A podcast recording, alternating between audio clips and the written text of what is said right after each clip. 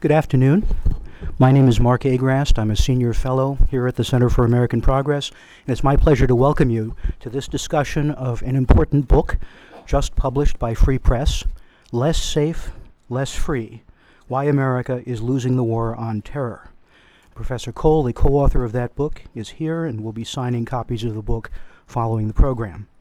For the benefit of everybody present and our C SPAN audience, may I please ask you to turn off cell phones, pagers, intelligence gathering equipment, and so forth. In this new book, Professor Cole and his co author Jules Lobel argue that the preventive paradigm adopted by the Bush administration not only undermined our nation's character, but also has made us more vulnerable to terrorist attacks. The authors contend that this new paradigm has led directly to the detentions at Guantanamo, the use of coercive interrogation and torture, and the invasion of Iraq. They argue that there is virtually no evidence that the paradigm of prevention has thwarted actual terrorist plots or captured many terrorists, while there is substantial evidence that it has made us less safe. They offer an alternative preventive strategy that favors non coercive measures, multilateral cooperation, and support for the rule of law. This topic could hardly be more pressing or more timely.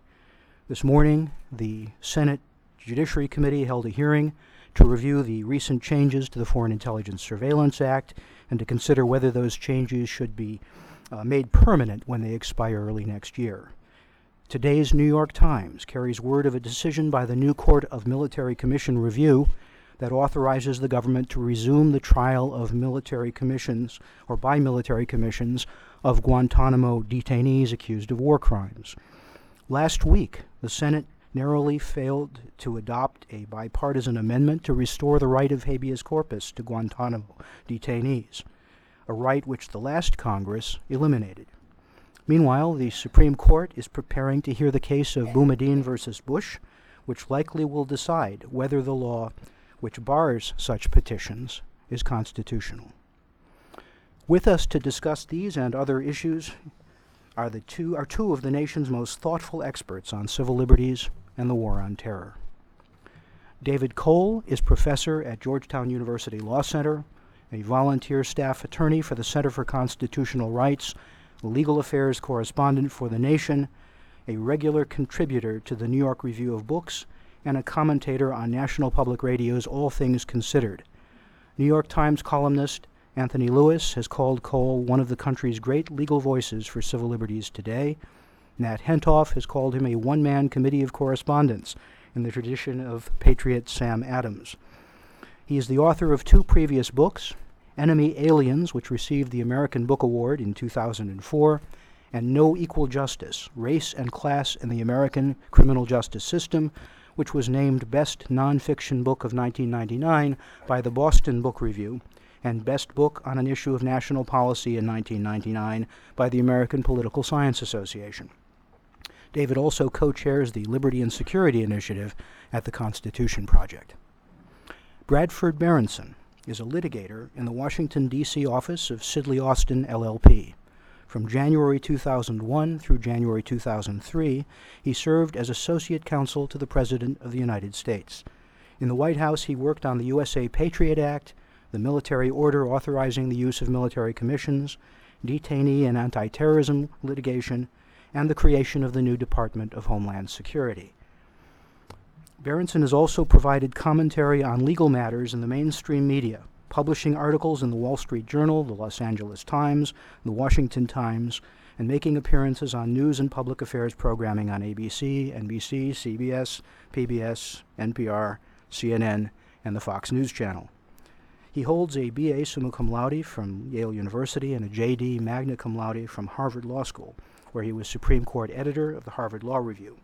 Following graduation, he clerked for Judge Laurence Silberman of the U.S. Court of Appeals for the District of Columbia Circuit and Justice Anthony Kennedy at the U.S. Supreme Court. Our speakers come from differing views, differing sides of the political spectrum. They are both patriots. Both are longtime friends of the center and of mine, and we're delighted to have them both with us. We'll begin with David, who's going to give us a 10 to 15 minute summary some of the main ideas in the book. Uh, then I'll ask Brad to offer his response. At that point, I'm going to pose a series of questions to both of our speakers, and then we're going to open it up to the audience for your questions. David Cole.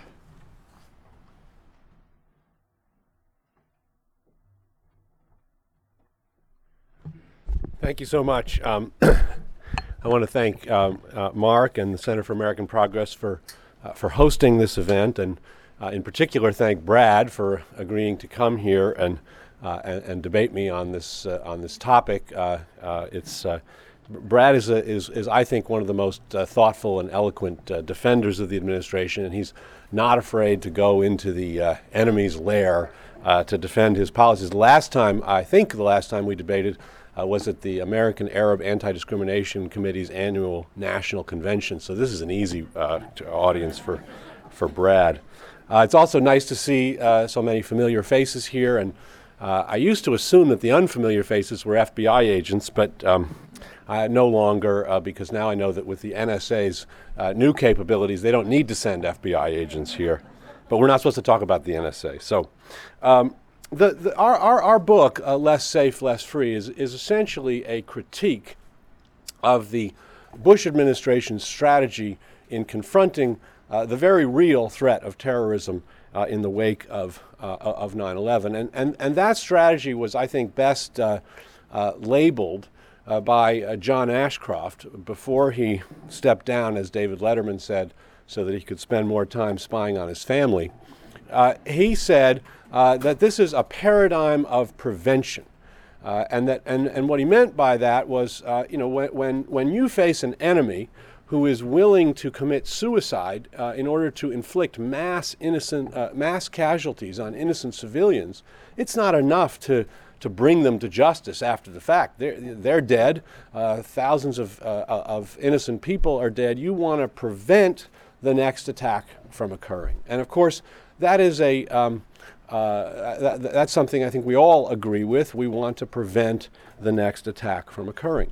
But the paradigm of prevention, as put in place by the, uh, by the Bush administration uh, in the, in, under the rubric of the war on terror, uh, in particular involves the, the claim that it is permissible to use the harshest coercive methods of the state. Uh, the power to detain, the power to inflict pain, the power to uh, go to war, uh, not based on objective evidence of past or current wrongdoing, uh, as is the case when you punish someone after a criminal trial, or as is the case when you go to war uh, in self defense in response to an armed attack, but rather based on predictions, necessarily speculative, about the future. Uh, and uh, and, and so, uh, uh, three sort of um, three uh, features of this preventive paradigm that sort of illustrate the point are preventive detention. The notion that you're going to lock somebody up not because uh, we're, we're holding him uh, responsible for what he did in the past, but because we are afraid that he might do something in the future, so let's lock him up to prevent him from doing that in the future. Coercive interrogation and torture. Those who defend coercive interrogation and torture uh, always do so in preventive terms. Nobody argues, not even the most adamant supporter of uh, torture argues, that it is permissible to punish somebody for past wrongdoing, no matter how heinous the past wrongdoing is. Nobody argues it's permissible even to investigate a past crime.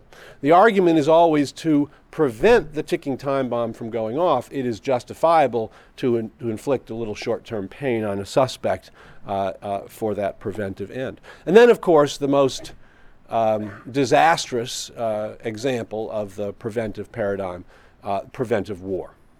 The notion uh, put forth by the Bush administration in the run up to the war with Iraq uh, that, that it no longer makes sense to abide by the international uh, law uh, regarding war, which is that a country can unilaterally attack another country only in response to an armed attack or in response to an imminent threat of attack.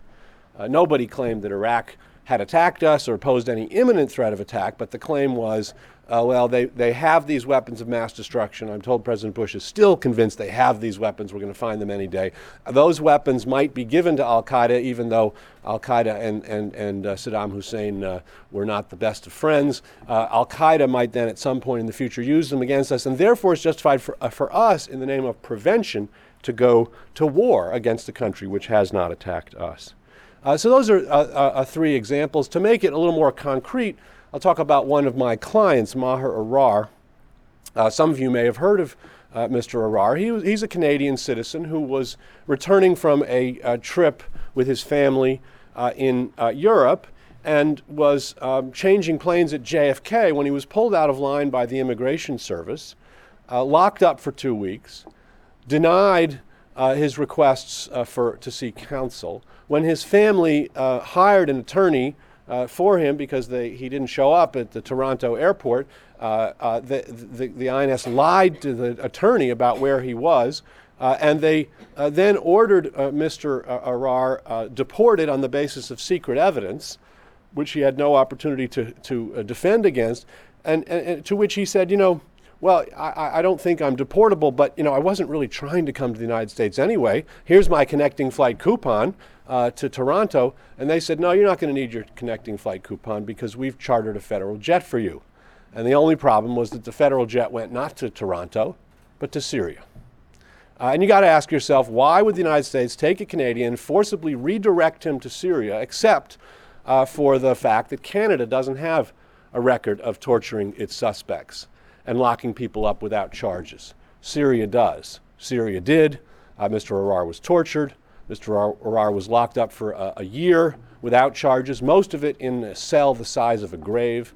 Uh, at the end of a year, released. Why? Because the Syrians found no evidence that he'd engaged in any wrongdoing. Went back to Canada. Canadians investigated this whole affair at great length and great expense, fully exonerated Mr. Arar, uh, and in fact awarded him $10 million in damages for ca- Canada's part in the way the United States mistreated him. Uh, when we learned about that, my, my co counsel, who works for a, a, a, private firm, corporate firm in New York, uh, sent an email saying, Is that 10 million US or 10 million Canadian? to me, it was a lot of money either way. Um, but, but, the, but Mr. Arar was a victim of the preventive paradigm. We didn't have evidence that he'd engaged in any wrongdoing. If we did, he'd be on trial in the United States or if we had evidence that we didn't want to disclose, he'd be in Guantanamo. But he's in neither place. He was sent to Syria because we didn't have that evidence, but we had some hunches and we thought, well, maybe they can get information out of him that we weren't able uh, to get out of him. So, the argument of our book is that when you move into this preventive paradigm, uh, justifying harsh coercive methods based on predictions necessarily uh, uh, Uh, uh, uh, often inaccurate about future behavior, you, co- you, you necessarily compromise fundamental principles of the rule of law, number one. Number two, that in fact this strategy, the preventive paradigm, has not uh, uh, produced what it promised, it, namely greater security for the United States. There's very little evidence that it has uh, has been very effective in terms of identifying actual terrorists, disrupting actual plots. Uh, and there's sub- substantial evidence that it has had such a, a backlash effect that it has ultimately uh, redounded to our, uh, to our detriment. So let me, and then finally, the, the, the, final part of our book is that this was uh, tragically unnecessary, that there are ways within the rule of law to, uh, to adopt a preventive strategy that does not have the negative consequences of the, uh, of the Bush administration's uh, strategy, and that had we adopted those measures, we wouldn't be uh, uh living in a world where anti Americanism has never been higher. Uh, so let me talk very briefly about the sacrifices and then spend most of my time on the, uh, on the, the results, because I think the sacrifices are fairly um, uh, familiar, but I think it's important to keep them, you know, to, to sort of recall them. So, so one of the principal uh, values of the rule of law is equality. Everyone's equal before the law.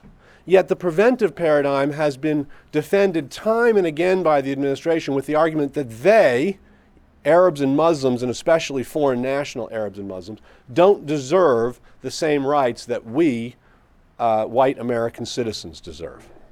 Uh, and that has been the justification for, uh, uh, for everything from preventive detention of foreign nationals in the United States uh, under pretextual immigration charges long after those immigration charges were resolved, uh, to uh, secret arrests and secret trials of many of those foreign nationals, to the um, uh, uh, the treatment of people at Guantanamo, where the government argues they don't have any rights because they're foreign nationals outside of our borders, to I think the most reprehensible position in terms of a double standard, Alberto Gonzales's view that the uh, international human rights treaty prohibiting cruel, inhuman, and degrading treatment somehow didn't protect foreigners uh, outside of our borders, only Americans outside of our borders. This is a human rights treaty. It's predicated on human dignity signed by virtually every country in the world, and our position was it doesn't protect foreigners. When Congress found out about that, of course, it rejected it almost unanimously. But that was the, uh, the double standard of the preventive paradigm. And the preventive paradigm pushes you towards that double standard because these measures would not be acceptable if they were applied equally across the board to all of us. You also see compromises on transparency. We've had secret arrests, secret trials. We've even had the state secrets privilege, where the government claims that its, its assertion of secrecy means that even claims that the government has acted criminally and unconstitutionally cannot be adjudicated in court. So in Mr. Arar's case, the government says even if we did send him to Syria to be tortured, and even if that violates the international human rights law and the Constitution, so what? It's a secret what we did to him, even though it's been in the newspaper and Canada has published a thousand page report about it. It's a secret officially, and therefore the courts can't adjudicate the case. Uh, fair process. The notion that before the government uses the, the harshest coercive methods it has, it goes through a fair process where there's a, a, a, a possibility to defend oneself. Not for enemy combatants, who the President Bush uh, claimed, you know, as long as he identified them as enemy combatant, uh, or as he put it, a bad guy, uh, they could be locked up forever without any hearing, without any access to courts or, uh, or lawyers. Checks and balances. Uh, the way the rule of law operates is that uh, the various branches have incentives to check each other, not under the Bush administration's theory of the commander in chief power, which they've uh, said gives them the, the power to ignore and violate criminal statutes. The criminal statute prohibiting torture, the criminal statute prohibiting warrantless wiretapping, and uh, they even argued that it would be unconstitutional for the Supreme Court to exercise review over the detentions of the enemy combatants at Guantanamo. Supreme Court rejected that nine to nothing, um, but, um, uh, the, but the Bush administration continues to have this expansive view of the commander in chief power. And then finally, basic human rights, the sort of the cornerstone of, of, of the rule of law. And here, all I have to do is invoke two images Guantanamo and Abu Ghraib. Uh, probably the United States today is known better or worse throughout the world for those images than for the Statue of Liberty. Now, when I make these complaints, you know, to, to, to, to, uh, to, to, people like Brad, I don't think Brad will say this, but when I make these complaints to, to others, um, I get a response inevitably along the lines of, the one I got from my colleague Viet Dinh uh, in an in a, in a earlier debate where he said to me, David, you're so September 10th. You know, and, the, and the, so the notion is, uh, the notion is, look, yeah, we had to make some compromises but we're doing it for your security. We are in a new era. We need to make different balances, uh, strike different balances. So what about the, you know the, the, the, success rate here? Um, uh, and, and let me just review. This is the, the bulk of our book, but let me just review a couple of statistics I think to give you a sense here. The State Department issued a report a couple of years ago saying worldwide terrorist incidents had fallen for the first time in a significant period of time, and they said uh, Richard Armitage said, "See, the global war on terror is working." Until two months later when Colin Powell had to come out and admit that they actually they miscounted uh, and that and worldwide terrorist attacks had increased. In fact, worldwide terrorist attacks have increased markedly in both frequency and lethality every year uh, since 2001. We know that Al Qaeda has reconstituted itself fully uh, in the border uh, of Pakistan, according to our own national intelligence estimate, uh, and whole new groups have, have sprung up uh, to attack us, like Al Qaeda in Iraq, uh, uh, like these groups without names of, uh, of, of individuals in countries like uh, the UK and Germany and Madrid who are willing to take uh, terrorist actions against Western, uh, Western targets. Even harder to identify and, and, and respond to than Al Qaeda, as difficult as that, as that is. But, but there have been no terrorist attacks in the United States since 9 11. And, and whenever the Bush administration trots out that fact, which it does whenever it can, it ca- calls to mind for me Tom Ridge's resignation speech, where he trotted out that fact and then said, uh, and then knocked on the podium. And that night, uh, Jon Stewart played that on The Daily Show, and he said, Did I just see the leader of Homeland Security for the most powerful country in the world knocking on wood? And indeed, he did. And indeed, Tom Ridge might as well have knocked on wood for the what the what the record shows about what their particular the Homeland uh, initiatives have have have to show for them. So uh, take the preventive detention of foreign nationals uh, in the immediate aftermath of 9/11. In the first two years uh, after 9/11, over 5,000 foreign nationals were detained um, um, uh, in preventive detention measures. Uh, of those 5,000, not one today stands convicted of a terrorist offense. Uh, take the 8,000 who were called in for FBI interviews because they were young Arab and Muslim uh, foreign nationals. Today, not one stands convicted of a terrorist offense. Uh, take the 80 plus thousand who were required to come in for special registration, fingerprinting, and photographing uh, uh, before INS uh, on pain of deportation if they don't. Again, because they came from Arab and Muslim countries. The theory being we might find a terrorist.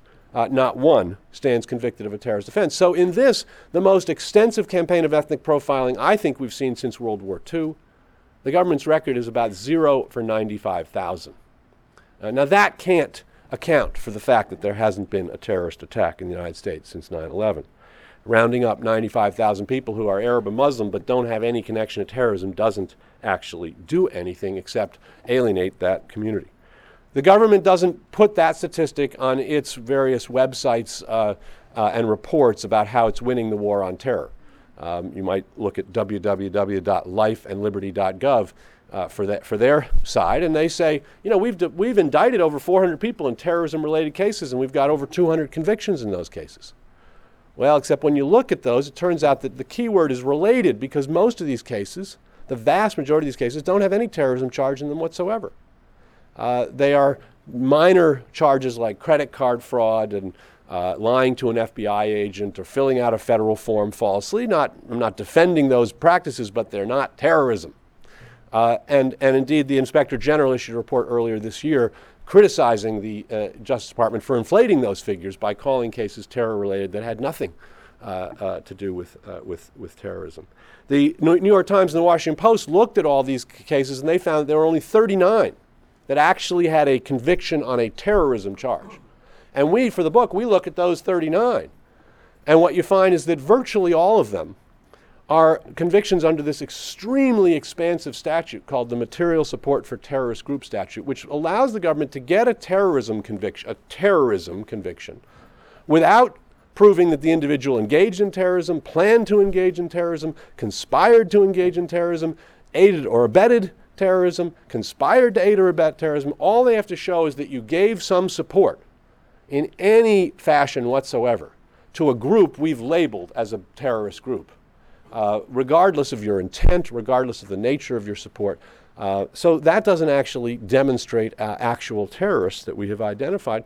Um, about the only uh, person convicted of an attempted terrorist act uh, in the United States since 9 11 is um, Richard Reid, the shoe bomber. And he wasn't captured by virtue of any brilliant preventive paradigm strategy, but because this alert airline attendant saw this strange looking guy trying to light his shoe. Uh, there have been no Al Qaeda cells identified in the United States in six years of intense focus on the Arab and Muslim community. Uh, at Guantanamo, uh, we were told these people are the worst of the worst. We now know 435 of them, more than half, have been released. Uh, that the military's own tribunals categorize only 8% of them as fighters for Al Qaeda or the Taliban.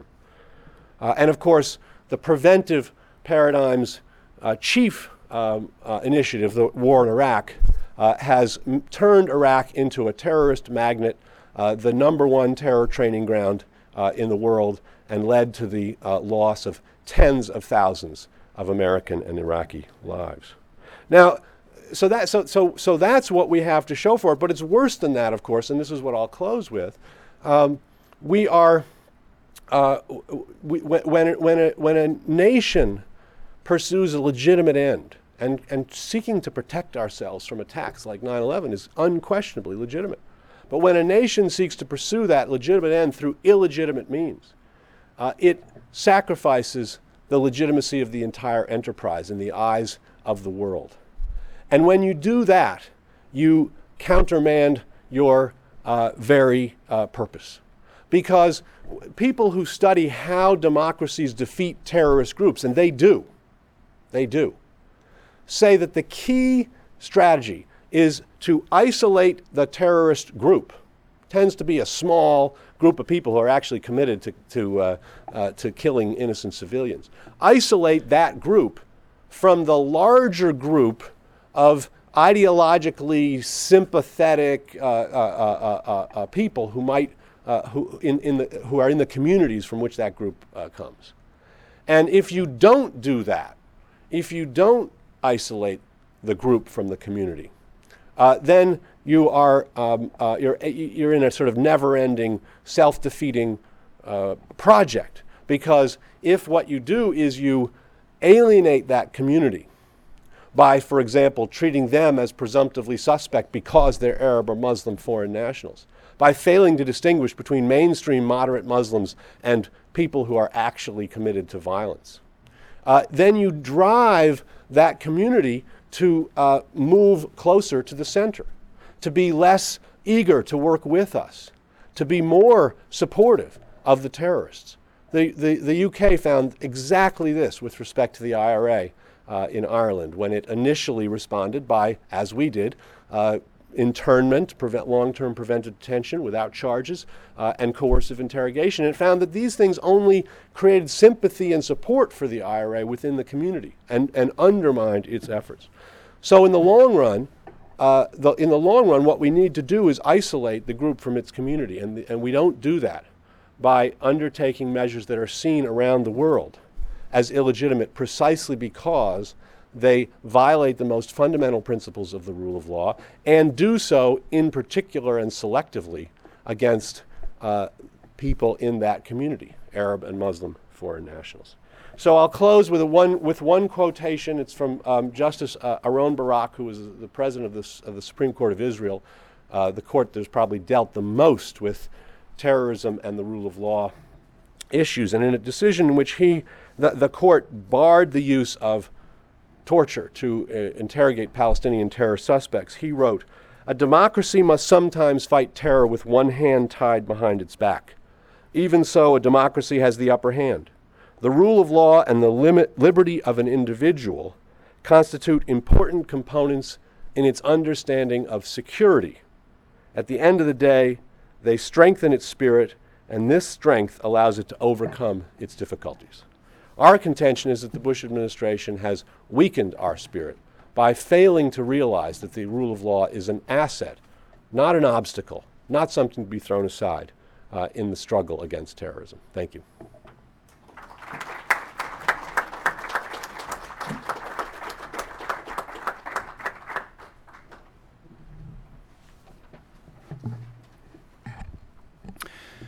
Thank you all for coming out today. Thanks to the Center for American Progress for hosting this event, and thanks to David Cole for writing such a thoughtful and insightful book. I think uh, David Cole may be the one subject on which I agree with Nat Hentoff and Anthony Lewis. Um, it really is a very fine book with a lot in it that is, is food for good, careful thought. And there is much in the book uh, that I agree with. Uh, there was no question on the 11th of September 2001 but that the Bush administration or any administration of any party in trying to respond to the unprecedented uh, carnage that we suffered that day uh, was going to make mistakes. Uh, the Bush administra- administration surely did. uh, both at the policy level and at the implementation level. Um, and I do believe, as, I've, as I said, that any other administration would have as well. Whether the Bush administration made more than its share is essentially an unanswerable question. But David is uh, David and his co-author are surely correct in their book uh, that uh, the the case against torture and the use of torture or cruelty uh, under any circumstances is compelling. I think likewise the case against preventive warfare uh, is compelling. And in chapter 9 of, uh, of David's book, where he suggests some alternative defensive strategies, things we ought to be doing, or assigning a, a higher priority in trying to protect ourselves, there are also many, many good ideas uh, with which I agree. The problem, as I see it with the book, and, and I'm, not, I'm not going to respond to David by trying to defend the administration's worst mistakes uh, or worst excesses. Uh, rather, what I'd like to do this morning is try to offer a somewhat different overall perspective to explain uh, where the administration is coming from generally, uh, why it took the approach that it did, uh, and to take issue at a general level with the overall critique of what, uh, what David has referred to as the preventive paradigm. I think the central problem with that critique is that it really goes too far. It ascribes uh, everything bad that has happened to the administration and its embrace of that paradigm uh, and denies it credit for anything good that's happened, even to the point of denying it credit for the lack of any uh, additional attacks inside this country uh, since September 11th, 2001, uh, denying it credit for uh, Libya's decision uh, to try to rejoin the family of, of respectable nations and renounce weapons of mass destruction programs, den- denies it credit for having um, uh, helped to bring down the nuclear proliferation uh, operation that was being run by AQ Khan out of Pakistan. Uh, in short, I think it, it explains too much and it's too one sided. Now, a, a critical thing to understand, I think, is that the criticism leveled at the preventive paradigm is not really, in my view, a criticism of the idea of prevention or of a preventive paradigm generally. Uh, David, both in the book and here, acknowledges that it is extremely important for a variety of reasons to try to prevent another attack. And not the least of those reasons is the preservation and protection of our civil liberties. If one imagines a world where the 9 11 attacks and the anthrax attacks had been followed shortly thereafter by another successful, spectacular attack that claimed thousands of American lives, it is not difficult to imagine responses by our government uh, far more draconian than anything the Bush administration either contemplated or did. So the cause of civil liberties and the cause of our security are really bound up in prevention. It's a vital priority. I think the theme that really runs through David's book and what really distinguishes what he approves of and disapproves of is offense versus defense. Uh, the book betokens a very strong aversion to the United States playing any sort of offense. Um, David and his co author would be happy to see more money spent on first responders, to see better container security, to see Nunn Lugar fully funded to try to get control of uh, fissile materials. All good things. But when it comes to the United States actually trying to seek out, find, hunt down, and take out terrorists and dismantle cells proactively, that's where I think this book really gets off and parts ways uh, with the administration. Um, in particular, what underlies that disagreement over whether we should be on offense or whether we should be on defense is the difference between the traditional civilian law enforcement legal model and the law of war model. Uh, one of the president's first reactions after 9 11 was to say and to believe that we are, in fact, at war, not a, not a metaphorical war like the war on drugs or the war on poverty, uh, but a real war where we have an adversary who absolutely has the will uh, to destroy the nation and its form of government and its liberties, and who is actively seeking to acquire the means in a world where, really for the first time in human history, that really might be thinkable, might be possible. Um, the law of war model, I think, explains all of the differences um, between David's favored approach and what the administration has tried to do. The things that David described as, as features of, of what he thinks of as the rule of law um, objective evidence of wrongdoing, acting only on objective evidence of wrongdoing rather than predictions about future intentions, uh, punishing past wrongs, providing equal treatment, transparency, responding to individual culpability, uh, due process before using coercive force, uh, clear rules articulated in advance. Those are all features of our familiar civilian peacetime justice system. They are all almost totally alien to the conduct of warfare uh, in this or any other era, by this or any other country. And if you take the argument seriously that we are at war, if you believe that, then what the United States have, has reached for are the tools of warfare. Some have been misapplied, uh, there's no doubt about that. But as a, as a theoretical matter, those tools should be available. I think there's also a respectable argument that this war is different enough from some past conflicts that alterations and adjustments in those tools are appropriate. And slowly, our nation is groping its way toward developing some of those alterations and adjustments, uh, which are reflected in things like the Military Commissions Act of 2006, dealing with these court access issues for detainees. But, but think about it for a moment. Anytime the a United States airplane drops a bomb in hostilities, it's violating all of the precepts that David sets forth. There's no fair notice, there's no opportunity to be heard, there's no due process whatsoever for the unfortunate people on the ground on whom that bomb lands. And those people on the ground may deserve what comes to them, or they may not. Uh, they may be uh, mistakenly targeted, or they may be collateral damage, innocents uh, caught in the blast zone, contrary to the wishes of the pilot uh, dropping that bomb. But that is warfare. It's dirty, it's difficult, it's dangerous, it often presents morally ambiguous situations, but it is unavoidable when a nation faces a mortal threat and needs, as a last resort, to defend itself through force of arms. The same thing is true of preventive detention. The idea of grabbing someone and locking them up and not giving them a lawyer and not giving them a notice of charges and the ability to rebut it in a trial type proceeding is utterly offensive when we think of non wartime contexts for all the reasons that David so eloquently describes. It is absolutely the norm in warfare. The situation of a prisoner of war is uh, an unfortunate situation. We can certainly sympathize with people who find themselves in that situation on a human level. But the risk of being locked up for the duration of the conflict is one of the risks that one assumes, along with others that are, uh, in many ways, even worse, when one takes up arms against a sovereign nation. During World War II, we held hundreds of thousands of prisoners uh, that we believed to be affiliated with the armed forces of Germany and Japan. Many of them had plausible claims that they were not, in fact, affiliated with the forces of Germany and Japan, that they loved the United States and hated Germany and Japan. There were Eastern European uh, forced labor battalions that the Nazis had dragooned.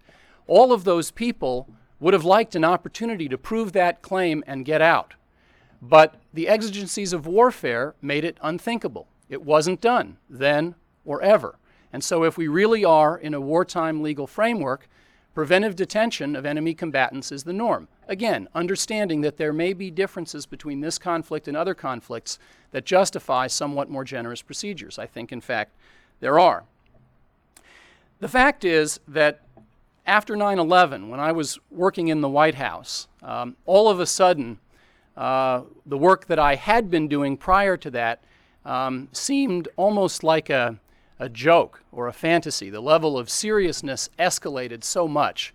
Um, a few days before 9 11, indeed the morning of 9 11, I was worried about judicial nominations. And within a few days of 9 11, uh, I had to confront literally uh, casualty estimates from various forms of smallpox attack and release on this country, or to examine the rings of the different blast zones and uh, levels of, of damage and destruction that would be caused by a suitcase nuclear weapon. You ask yourself, what would it have been worth to prevent 9 11? I think all of us in this room would have to agree it would have been worth a lot. And yet, these other scenarios, smallpox, suitcase nukes, would cause damage and destruction and misery to the citizens of this nation orders of magnitude greater than what happened on 9 11. I think in that context, it is perfectly understandable that the administration felt that it had to do everything within its power and everything permitted by a law of war model to try to protect this country. And I think very few presidents of either party would have felt differently about that. The truth is that when you are in the Oval Office, when you are controlling the executive branch, uh, when the tools of our nation are in your hands alone to help protect the citizenry, these issues look and feel a lot different than they do six years later uh, after there has been no further attack. And to some extent, the plea for a different approach, I think, misunderstands the history of this nation at war. It takes a somewhat antiseptic view of what is possible in defending oneself against a military, violent, mortal threat. If we focus just on the administration of Abraham Lincoln alone, we have him unilaterally abrogating the right of habeas corpus, which almost no one thinks the president can do as opposed to Congress. We have him locking up thousands of Southern sympathizers with no charges whatsoever. When the Chief Justice of the United States issued an order directing him to release one, he simply didn't. He refused. And we could go through similar examples from World War II and Franklin Roosevelt, similar examples from the Revolutionary War. Um, by the standards of our history, the administration's approach, whatever you think its faults may have been, has been quite moderate and quite responsible. And that isn't to say that it's been calibrated perfectly, it surely hasn't. But the genius of this nation at war is not that we get things perfectly right the first time. It's that through exercises like this and books like David's, we can take stock of where we've done right and where we've done wrong and make the necessary changes. We have elections where these issues can be thrashed out. And hopefully, uh, in the end, we find our way toward a better balance between the competing values that we're trying to serve. Let me, um, uh, let me close with a, a, a, quick point about the argument that we are less safe cumulatively as a result of uh, what the administration has done.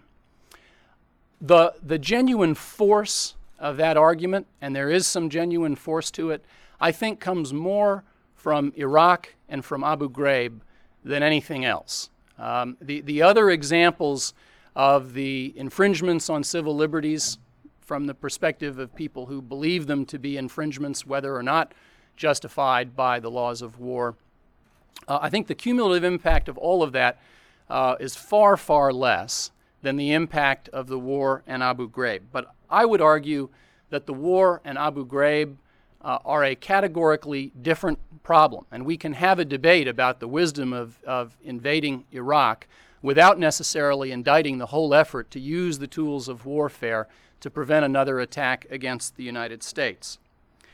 At the heart of the argument that we are less safe today than we were before uh, is the suggestion that international antipathy toward us rather than sympathy um, through a variety of manifestations is what has made us less safe. In fact, um, in the book, David says, and I'm quoting at least loosely here uh, anti Americanism poses the greatest threat to our national security as we go forward. And David makes the point that we had the world's sympathy on 9 11. It's undoubtedly true that we have to pay attention to the opinions in the rest of the world, and particularly in certain segments of the rest of the world from which these threats arise. I don't discount that entirely, but it is also quite possible uh, to assign that too much weight in the hierarchy of values, and I think David does that. Yes, the world loved us on 9 11. The world seems to love us and extend its sympathy to us anytime we're on our knees and bleeding. But let us get up and start to hit back. And because we're so powerful, because we are the one hyperpower, immediately uh, the world's opinion changes. Remember that, that the world's opinion of us was extremely low, particularly in Europe, in the 1980s as well. Ronald Reagan was a cowboy. Uh, less, less safe, less free would have been a moniker directed at him and probably was throughout much of the 80s.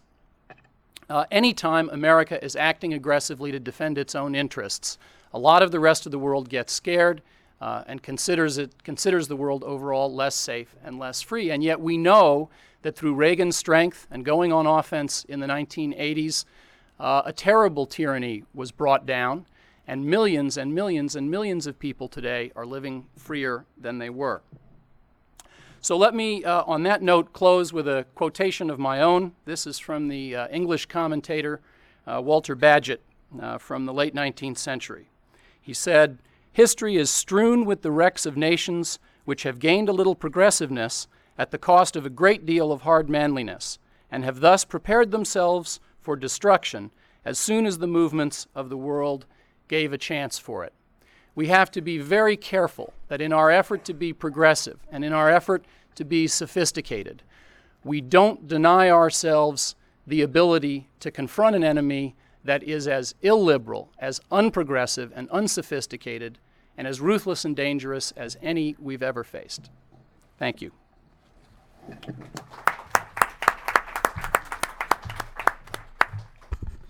Thank you both. Uh, the battle is joined. Uh, let me uh, ask a couple of questions of both of our panelists, uh, just to try to illuminate a few of the areas of, uh, of difference and perhaps of, uh, of agreement, and then we will uh, go to our audience for their questions. first of all, to David.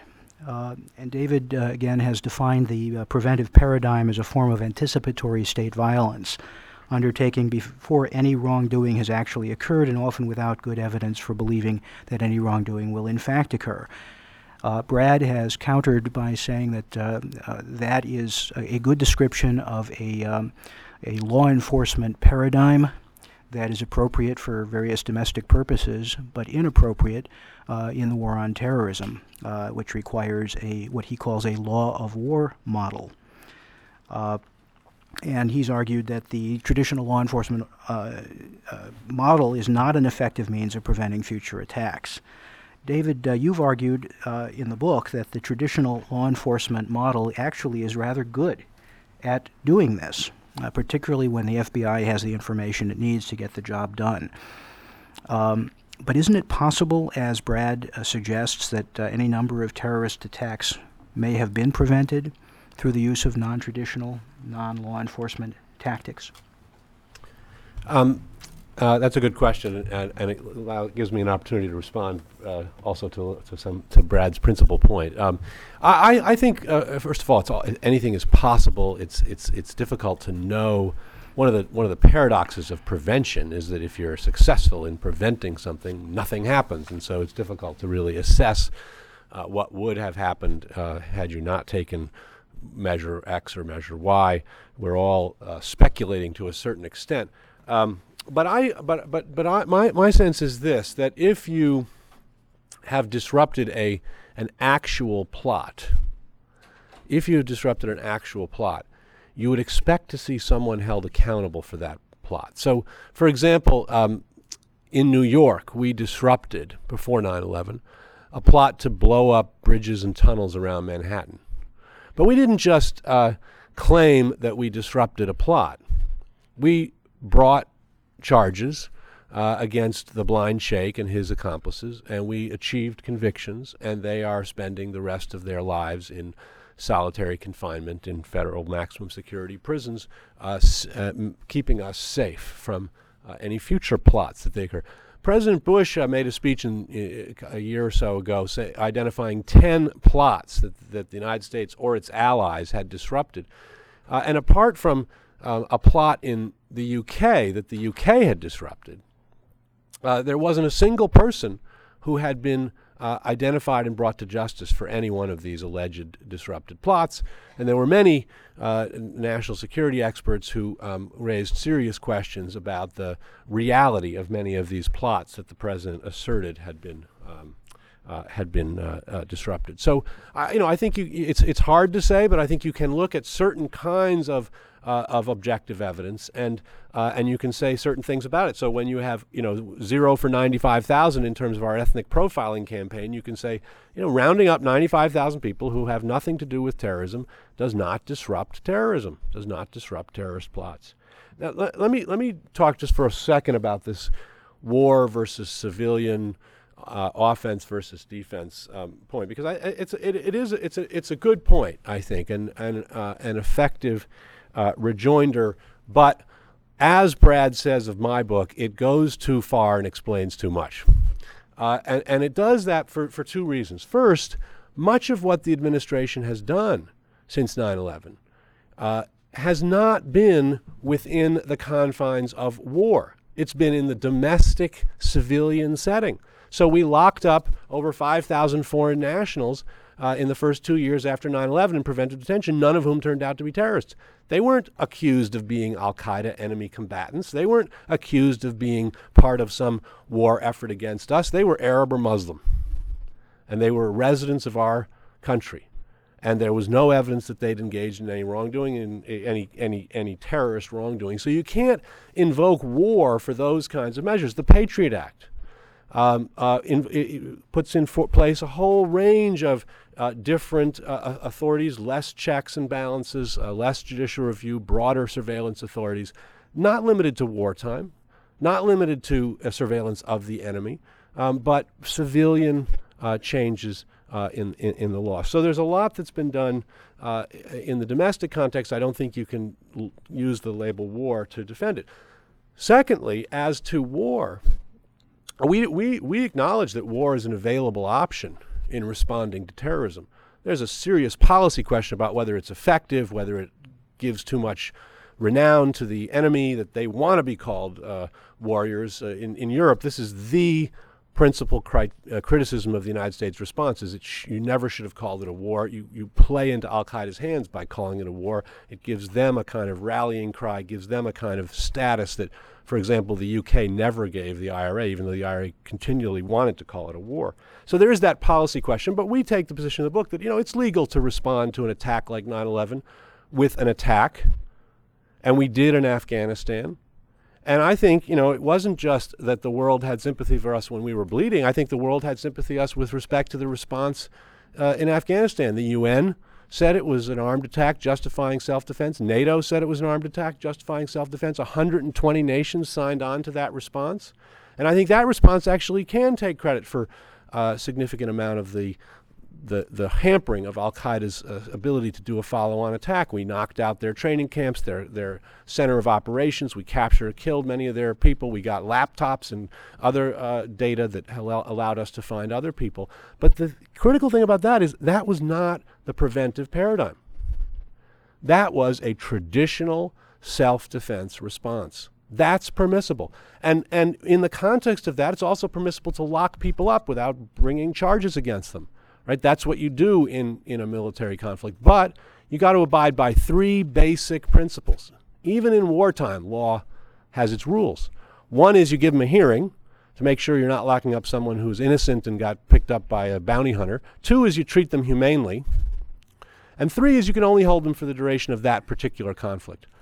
Had we done that, had we abided by those three principles, Guantanamo wouldn't be a, a, a blot on our nation's uh, image around the world. People don't think it's outrageous for a country to hold the enemy during a military conflict. But we didn't give many hearings. We said we don't have to give many hearings because we know they're all the worst of the worst, even though we've now released 435 of them. We didn't treat them humanely. Instead, we uh, did things like strip them naked, attack them with dogs, uh, make them wear women's underwear, inject them with IV fluids until they urinate on themselves, uh, and the like in order to try to get them to talk. And we asserted the power to hold them not for the duration of the conflict with Al Qaeda, but for the duration of this concept called the War on Terror, which is is I think uh, uh, uh, uh, metaphorical, or must I hope it's metaphorical because otherwise it's a completely unwinnable war. President Bush said it's a war on all terrorist organizations of potentially global reach. Well, that's not a war you can ever win. That's not a war that will ever end. And so then you're asserting the power to hold people without hearings while treating them inhumanely forever. And that's what makes Guantanamo the disaster. So even in wartime, we're, we don't say you only you have to be on defense, but you have to be on offense within the constraints, much significantly less constraints, but still constraints of the rule of law. Uh, I if Brad, if you'd like to respond to that. I have, uh, obviously, other questions for you as well. Sure.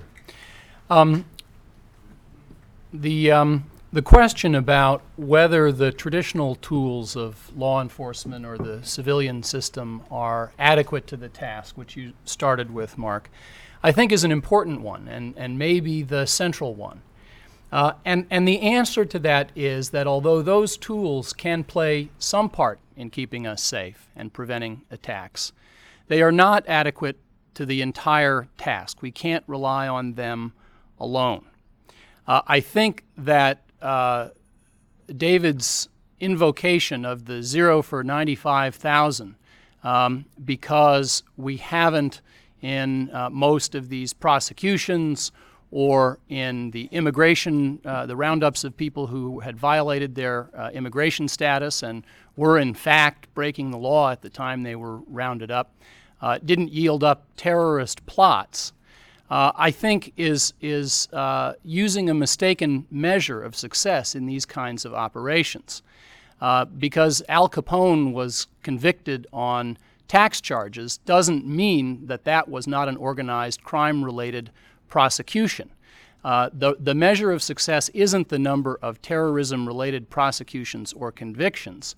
The measure of success is actually something that is much, much, much harder to know which is sleeper cells and uh, terrorists and plots that were disrupted uh, by these actions. The administration rounded folks up pursuant to uh, uh harsher enforcement of the immigration laws uh, in the hope, and I don't think we know, either of us today, uh, whether the hope was realized or not, or in what degree, in the hope that caught up in that would be some people, if there, if there were sleeper cells here in the U.S. operating, if there was a second wave of attacks planned, and through more aggressive enforcement of the immigration laws, you could pick up some of the people who were part of those cells and planning those attacks, whether or not you ever knew it, you might keep the country safe, you might protect American lives.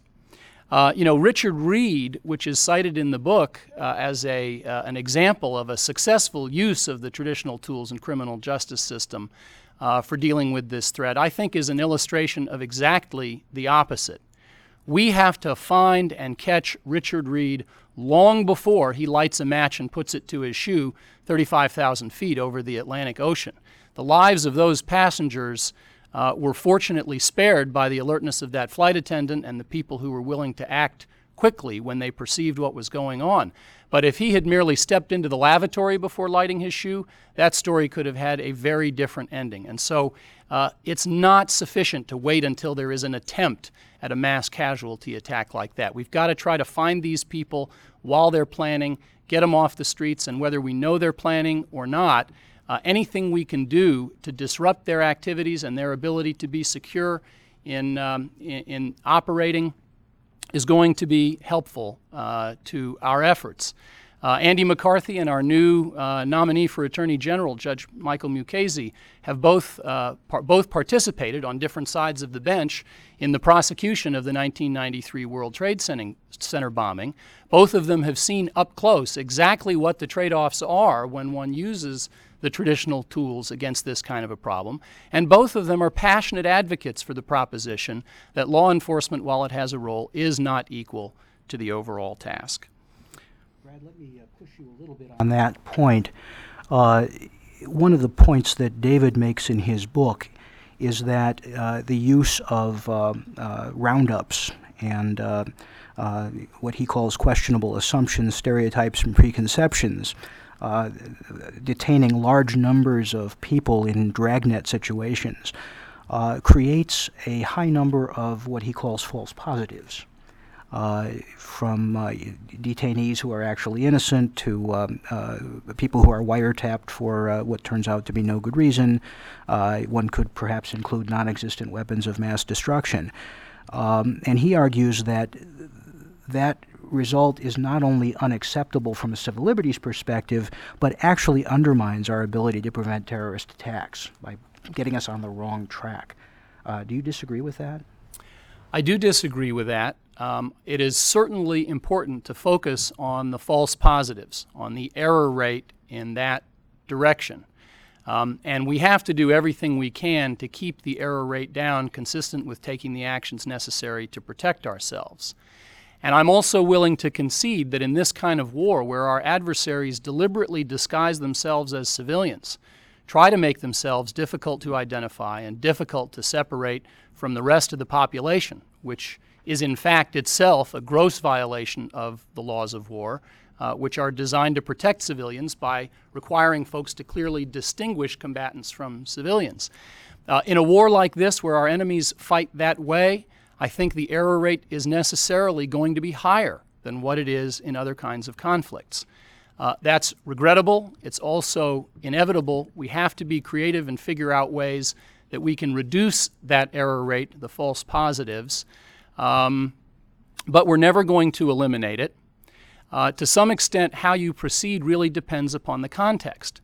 I think there is an argument to be made that at least after the period in time when the crisis passed, immediately post 9 11, that immigration roundups targeted at Arab or Muslim communities uh, have more negative long term effects than they do positive uh, effects, even understanding that the people who are rounded up are out of status and, and violating the law. It is vitally important going forward for our government to forge good relations to the Muslim community and the Arab community in this country because if and when uh, additional Al Qaeda agents arrive here, it's very likely uh, that those communities are the communities to which they will gravitate in the first instance um, to establish themselves. And good relations with those communities are important to protecting us. So, uh, you, you know, to some extent, it depends on the context. The immigration question, again, after the crisis has passed, you might balance that out in a somewhat different way. But it's also very important in thinking about the false positives to bear in mind the false negatives and the costs of false negatives. Too often, this debate fails to take account of that other side of the equation. We know that there are false negatives even in the context of the Guantanamo detentions, which are criticized as among the most draconian and least justifiable things the administration is doing. Yes, over 400 of the people originally brought to Guantanamo have been released through a combination of international pressure, the internal procedures that the military uses, some of the court actions that have been filed. Um, that doesn't mean that, that uh, none of those people were dangerous. It, do, it doesn't mean that most of them were not dangerous because many of them were sent back to other countries uh, on the condition that those countries keep an eye on them and essentially vouchsafe that they will not return to the fight against us.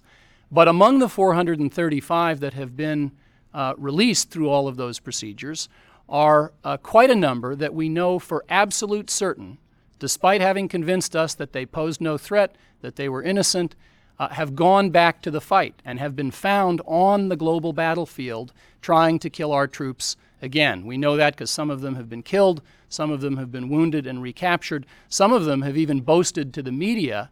Uh, after their release, that essentially they tricked us. We had them sign a paper, and uh, one of them said, To me, that was like toilet paper. It's nothing. Uh, so we have released people in error, in addition to having undoubtedly imprisoned some people in error and where the cost of such an erroneous release can be the enabling of another attack on the scale of 9 11 or worse, we have to weigh that into the balance as we consider where the sensible line is as a matter of policy.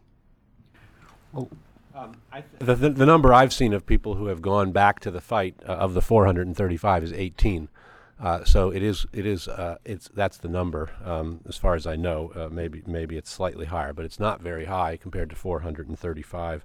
Uh, we do have to think about false positives. That's um, true. I mean, false false negatives. Uh, that is uh, that is true.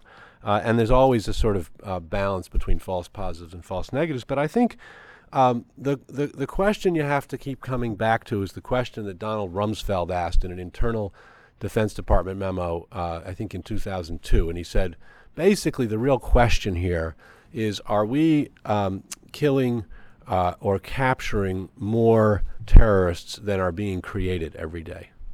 That's the real question. And I think the danger with respect, and there's two dangers with respect to the kinds of measures that the administration has taken. And I also want to say I agree with Brad that, that uh, uh, this is not an indictment of the Bush administration in particular. This is an argument against this kind of response, which we argue in the book.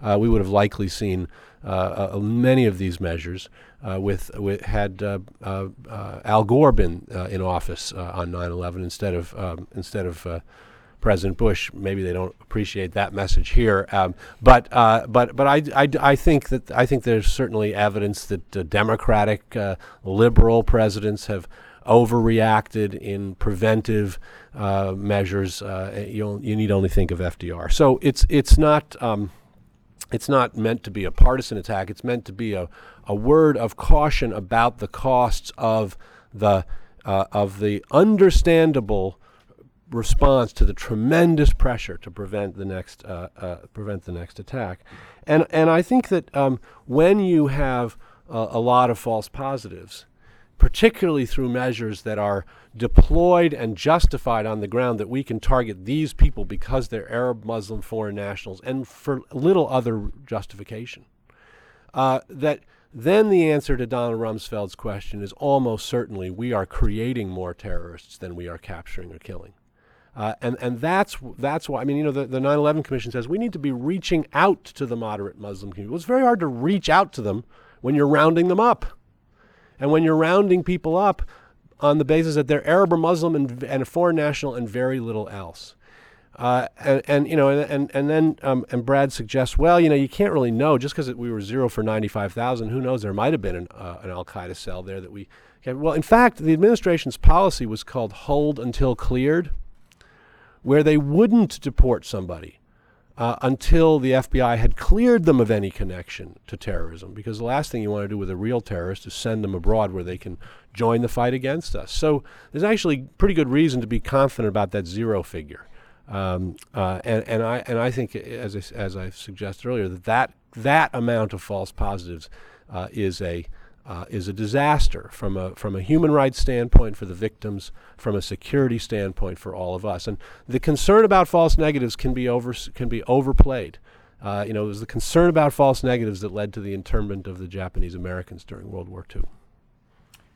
I, uh, I agree with David that Rumsfeld's question is essentially the right one. Um, that is the right metric. It's a very difficult question to answer, but I think it's, it's the right question to ask. But there's another question that I think uh, critics of the approaches taken thus far need to be able to answer themselves. And uh, David and his co author take a stab at this in their book. But the question is this what would you do differently? than we were doing on September 10th, 2001. Because the one thing we know for sure is that whatever we were doing back then wasn't good enough. 9 11 is all the proof most people need for that proposition. So I think there is a burden on critics of the measures that have been taken since 9 11 to say what it is they support, what it is they would do that would have had a realistic chance of preventing 9 11 itself and therefore would have a realistic chance of preventing uh, other kinds of attacks in the future. While we're talking about prevention, let me raise one issue that uh, is uh, covered in David's book, uh, and that's the issue of preventive detention. Uh, we've touched on it a little bit here, and I wanted to get to it because um, I think David's discussion may surprise some civil libertarians, at least to some degree. Uh, he asks whether preventive detention can ever be justified uh, in cases in which the government has evidence that an individual is a flight risk or a danger to the community. And um, uh, David, you argue that uh, short term preventive detention may be constitutionally permissible in narrow circumstances and subject to strong procedural safeguards. And among the safeguards you'd require are strict time limits on detention, a, a prompt evidentiary showing, uh, of the necessity for the detention before a judge, and access to a lawyer and an opportunity to challenge the basis for the detention in court.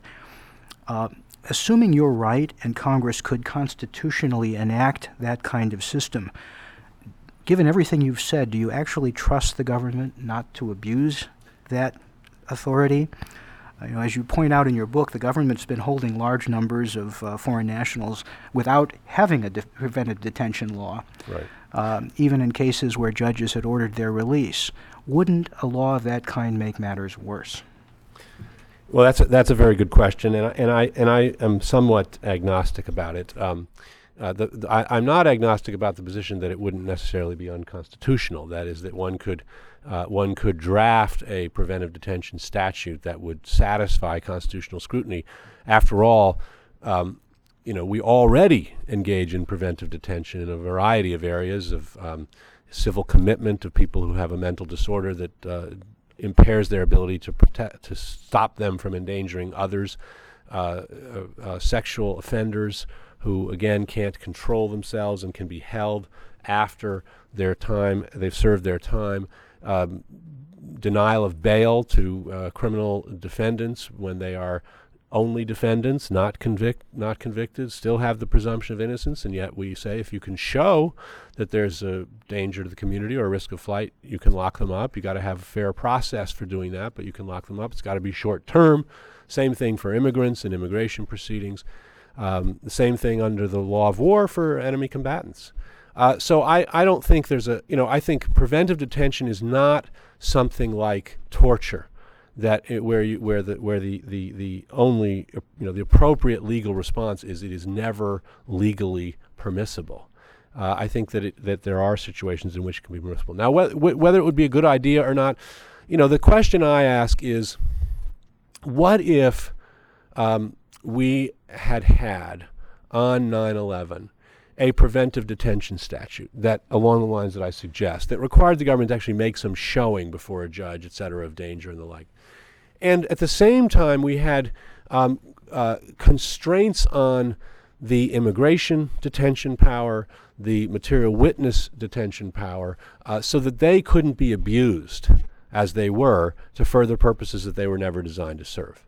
Uh, may it might well be that we would have a better, t- more targeted response. We might have fewer people uh, ultimately subject to uh, preventive detention. So, so I think if you could co- some if you could combine a kind of uh, uh, uh, uh, the the the creation of safeguards around the powers that government traditionally abuses to ob- ob- obtain preventive detention in a kind of you know. Um, backdoor fashion uh, and, a, and, a, and, a, and a quid pro quo give the government a more targeted preventive detention statute, we might be in a better uh, uh, a better place.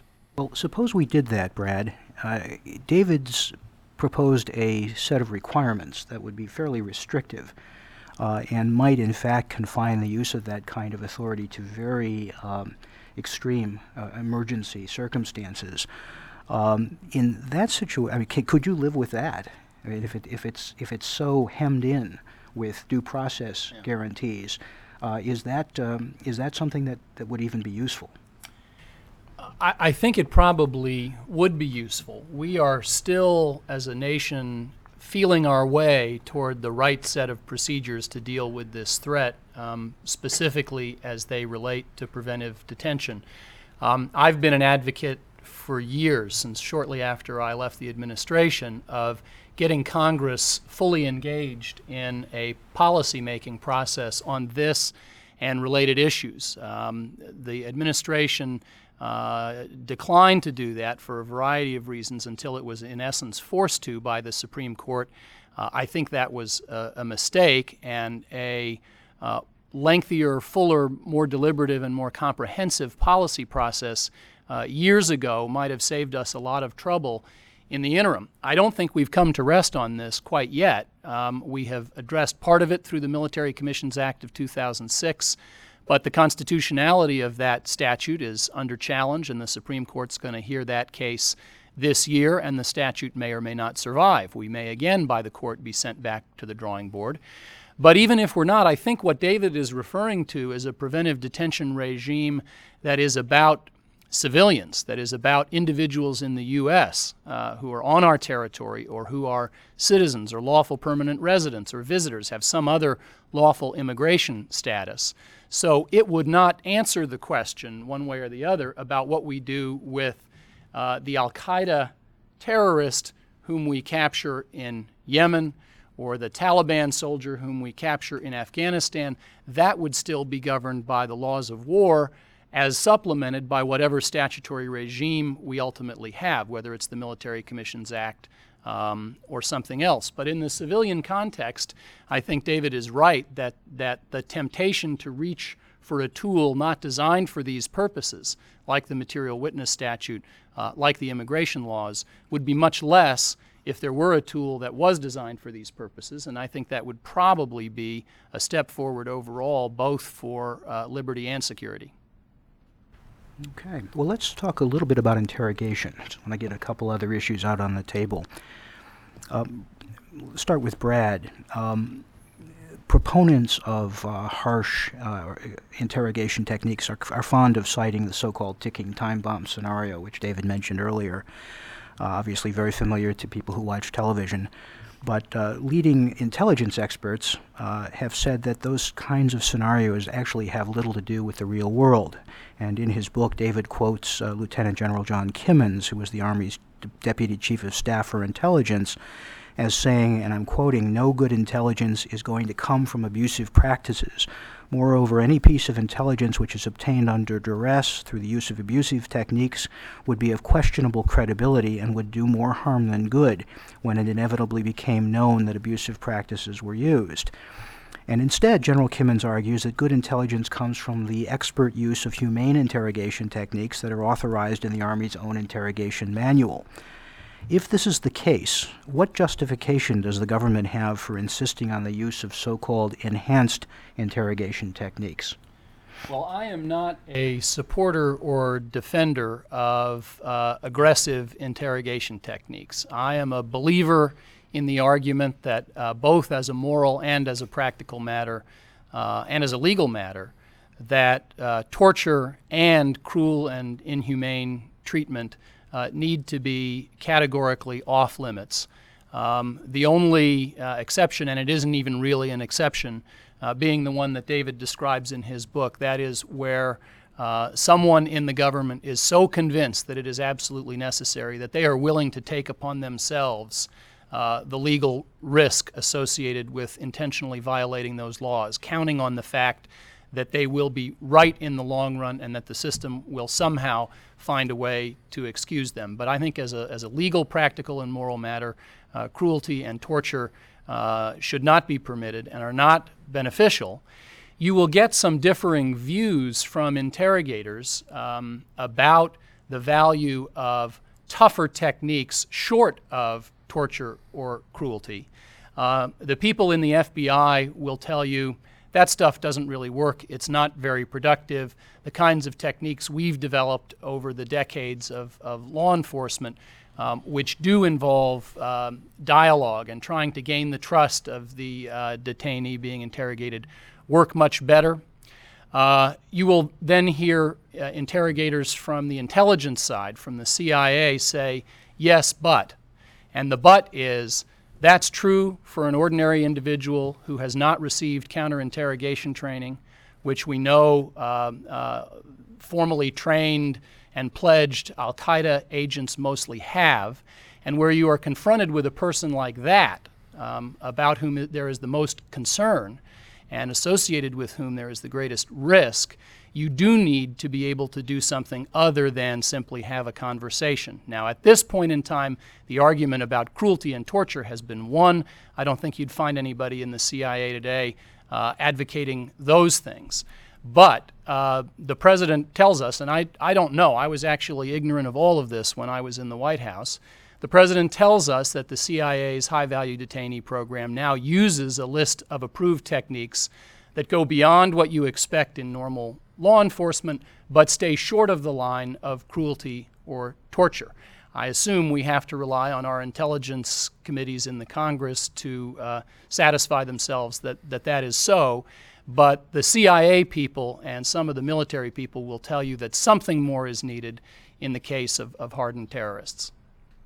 Well, David, let me go over to you. Uh, you acknowledge in the book that the ticking time bomb scenario, while largely a myth and, and mostly rare, is not impossible. Uh, and you discuss a number of proposals that are out there that would authorize the use of highly coercive interrogation under uh, these kinds of emergency situations, uh, including the so called torture warrant that's been uh, proposed by Professor Dershowitz. Uh, now, you oppose these proposed exceptions because they blur what is otherwise a, a clear prohibition and uh, could be said to open the door to all kinds of abuse. And I believe you argue that if exceptions are to be made, as Brad was saying, they should be made um, uh, tacitly and after the fact uh, when there is somebody who is convinced that um, uh, the law will vindicate them uh, later. Uh, but if we believe that interrogators may confront situations in which they have to bend or break the rules, wouldn't it be better to have that decision made by a politically accountable official, by the president, by the attorney general, or by an, an impartial judge considering a warrant? Um, well, here I, I, I agree with Brad that uh, that that there's a, it's a categorical uh, there's a categorical prohibition. It ought to be a categorical prohibition in international uh, law. Uh, it is uh, of the highest level of, uh, of, of prohibition, meaning it, it, it, it brooks no exceptions whatsoever, and there's a reason for that, and, and it's a good reason. Um, uh, and so I'm opposed to anything that undermines that categorical, uh, the categorical nature of that, of that prohibition. I think that um, the, the, the reality is that in any system of laws, uh, including the criminal law, uh, there is room for discretion.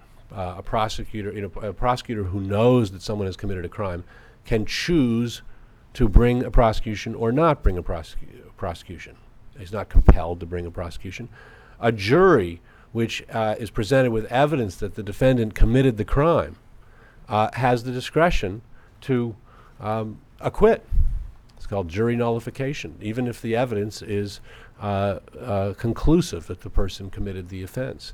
Uh, a president uh, has uh, unchecked uh, authority to pardon someone who has been convicted of an offense. So there is already built into our system a fair amount of discretion which could be employed were a ticking time bomb situation ever to arise in which, after the fact, we as a society uh, felt that this was a justified exception to the categorical rule. So I think that I think, in other words, I think the law already creates plenty of room. Putting uh, in in place a kind of pro, uh, uh, uh, an ex ante um, uh, uh, way of authorizing these kinds of things. First of all, it by definition sort of says we are going to legalize torture. You won't. You don't create a torture warrant system unless you think yes, torture can be permitted. We can and we can identify those particular things in advance, et cetera. And I, I don't think you can. Um, uh, and, and I think the cost of, of of undermining the prohibition by creating that um, that um, uh, ex ante approval would be uh, would be uh, uh, uh, disastrous. The last thing I'll say is that you know the ticking time bomb hypothetical is a long-standing subject of debate in philosophical um, you know pu- pu- public philosophy kinds of uh, classrooms. But the reality is that not I don't I don't think once in the post 9/11 context has the government ever identified any instance in which they had anything close to a ticking time bomb.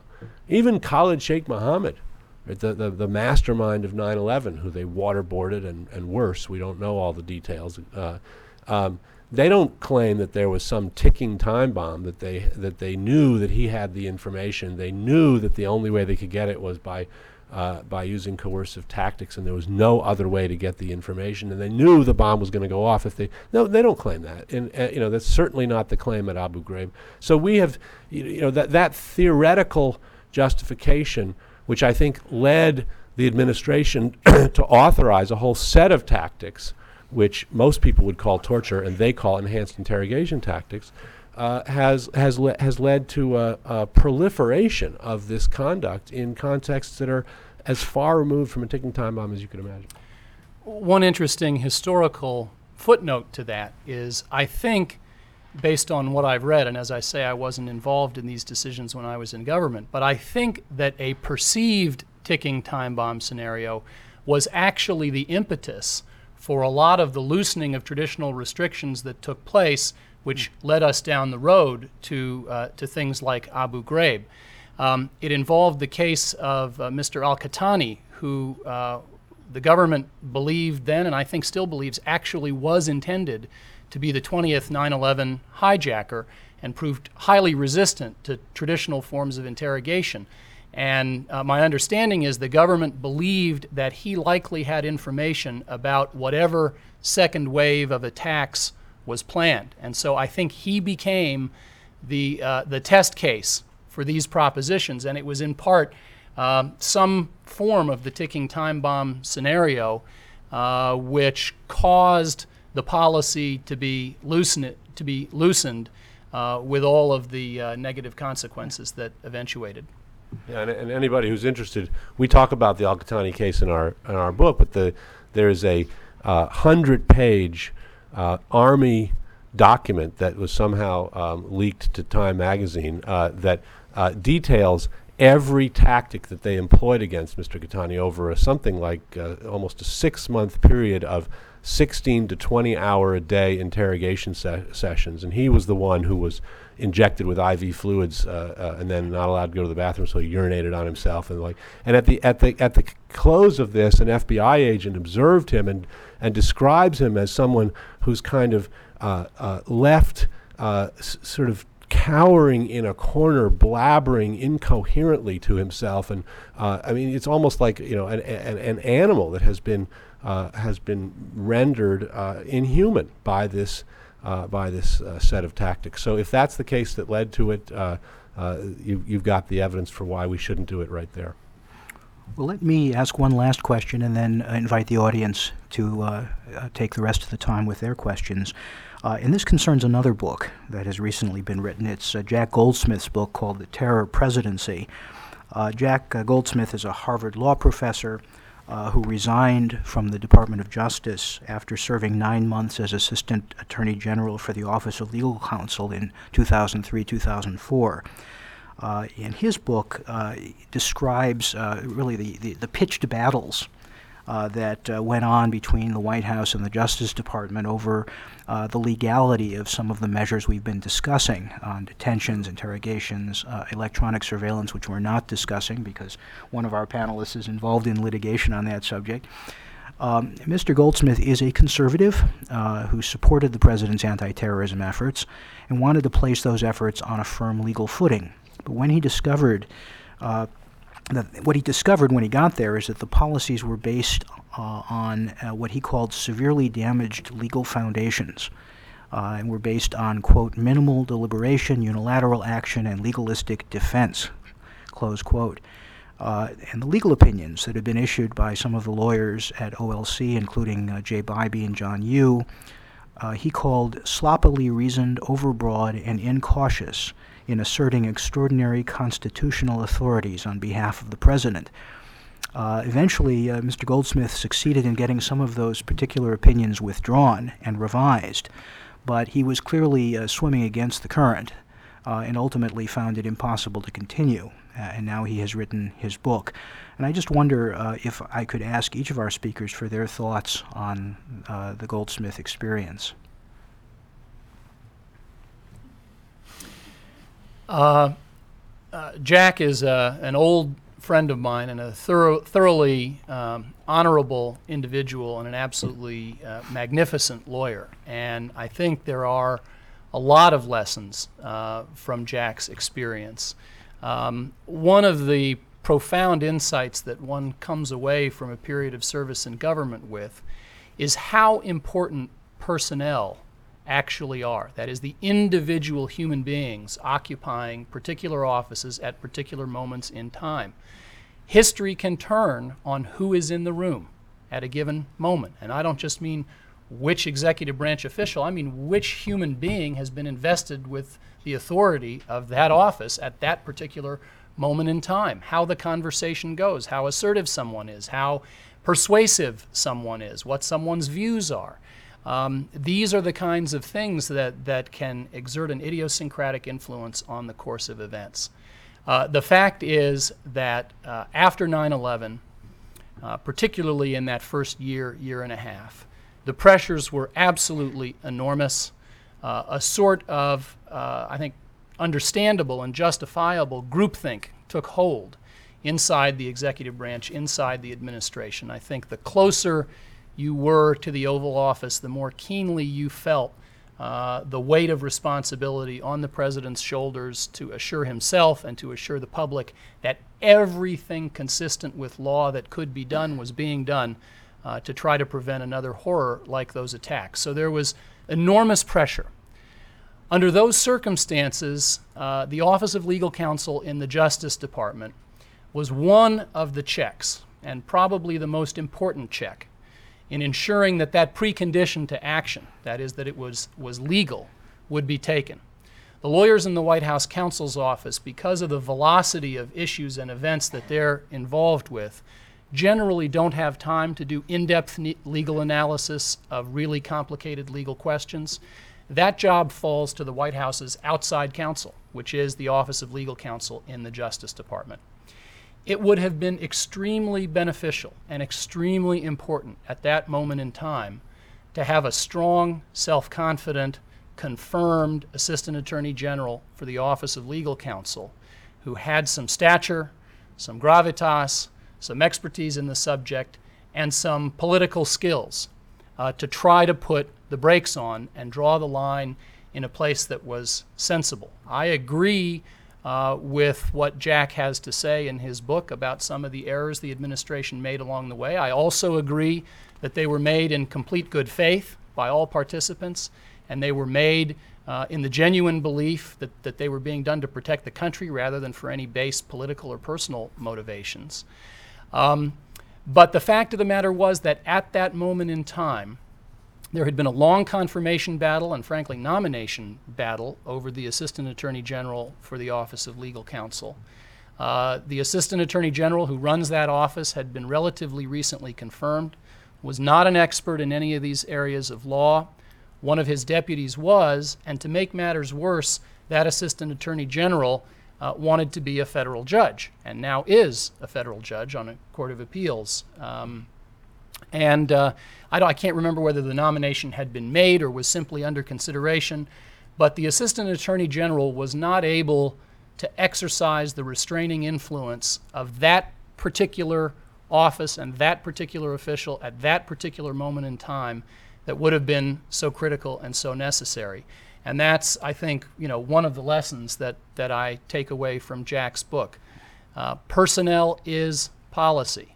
And, uh, you know, there's no way you can foresee these things. There's no way you can guarantee that everything works right. But if we could take down the temperature on some of the confirmation battles, regardless of who's in the White House, regardless of who's in the Congress, and make it easier and more efficient for the president to have the personnel uh, that he wants in the offices he wants, I think the chances of a failure, a personnel driven failure of this sort, either because there's nobody confirmed or someone's awaiting confirmation. Um, or someone's awaiting confirmation as a judge and so is steering clear of particularly controversial things, uh, the chances of that would be much less. Thank you. David? I think the president got his confirmation in Alberto Gonzales and John Ashcroft, and uh, and, and and that's where I uh, lay a lot of the blame. Although I also um, think that um, that Jack Goldsmith is right that much of it, much of the impetus for the um, excesses comes out of the vice president's office, um, Vice President Cheney, who uh, a couple weekends ago, Dan Rather, or not Dan Rather, Dan Schorr on NPR uh, made a comment about how uh, Dick Cheney had, had to go into the hospital and he had to transfer the powers of the presidency to George Bush. Um, uh, and, and, you know, the most powerful vice president ever uh, with a, uh, an, a, counsel, David Addington, who, who takes the most extreme views, and, and in Jack's book is the person that Jack is always fighting with. Um, uh, so, in, in some sense, I think you had uh, people there with pre pre commitments that were the worst possible people to have on the job when this incredible pressure uh, came after 9 11. And I think whoever was in uh, that, those positions uh, uh, at that time would have felt uh, that pressure. And, and I agree with Brad and Jack uh, on that front as well. But But I, I guess my, my only um, point would be a, as just a different emphasis. Is precisely because the pressures are so powerful in those moments that it is so critical that we adhere to the rule of law and recognize that it is the way to respond to terrorism, not by throwing it by the wayside. And I think that where we got in trouble was by throwing it by the wayside. And I come back to uh, a quote that I, uh, in the book, counterposed to Justice Barak's quote about how the rule of law is, you know, strengthens our spirit and at the end of the day uh, uh, uh, brings us uh, uh, su- success in the fight. And, and, and the, the, the counter quote comes from the Pentagon's official document from 2005, the National Security Strategy, in which it says the strength of the nation's state, ours, will continue to be challenged by a strategy of the weak using international fora, judicial process, and terrorism. That is a remarkable statement because that statement s- treats the rule of law, judicial process, and, and, and international fora as a strategy of the weak, not for us, dismissible by the strong, and allies it with terrorism.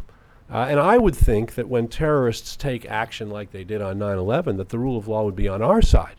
And, and, and our argument in the book is that, it, just as Justice Barak says, it is on your side if it is properly understood. Um, but the pressure to respond, the pressure to prevent, I think, um, caused the administration to view the rule of law as an obstacle rather than an asset. And that's where uh, uh, it got into trouble. And, and, and there I need to just disagree very briefly. I think it would be wrong to believe that the rule of law, as such, in an abstract sense, is the answer to this problem because I can guarantee you that nobody participating in these debates in the White House, in the office of the Vice President, in the office of legal counsel, took law or the rule of law lightly or thought for a moment that they were setting it aside. There were conflicts and debates over how to interpret it. One of the areas of law least well understood and with the fewest precedents on the law books is where the boundary of the president's Article II authority uh, as commander in chief ends and where the role of Congress begins. And a lot of these fights uh, were at that boundary. And so it was a matter of interpretation. There were sincerely, deeply held views on both sides. Um, David Addington did not think for a moment that law didn't matter, uh, the rule of law didn't matter, law could be cast aside. He just had views of the nature of presidential war making powers under Article 2 that would have rendered permissible, that did render permissible for a time, things that other lawyers wouldn't have agreed with. So uh, I just want to make that final statement for the on behalf of the good faith of the participants in these debates on all sides, because I didn't see anything uh, in my two years um, inside the White House working on uh, issues related to some of the ones we're talking about today that suggested to me that anybody was acting out of uh, base or venal uh, motives, but rather they were trying to do the best job they could under very difficult circumstances and advancing sincerely held beliefs, whatever you may think about those beliefs. And, and let me just add uh, uh, to that, I, that by suggesting that they threw the rule of law out, I'm not suggesting that they were acting out of bad faith or venal motives. I think they felt that this was what was necessary uh, to save the country, to respond to this pressure. But uh, and I think that it is understandable that they would feel that pressure. But I think that's the reason we have the rule of law is precisely because we understand that human beings will feel that pressure and will respond in ways in which they quote unquote reinterpret the rule of law till to the, to the point where it no longer imposes any constraints on their actions. And that is exactly what the commander in chief theory does. It says the president as commander in chief if he's engaging the enemy in any way shape or form it doesn't matter what congress says. It doesn't matter what the courts say. Uh, the president gets to call the shots. That is putting yourself above the law. That is throwing the rule of law aside. That's why i think we need to uh, have a different attitude towards the rule of law. But again, I'm not suggesting it's an act of bad faith or venal motive. I think it's just wrong. Well, that uh, I think is a good note on which to go to our audience. Uh, we're going to uh, have a question period now, and uh, please wait f- until I recognize you and uh, the microphone is brought to you. Then state your name and affiliation. Please be remember to use the mic so that your comments are recorded. Uh, please don't make speeches. uh, because we'd like to get in as many questions and answers as we can. Gentlemen in the front row.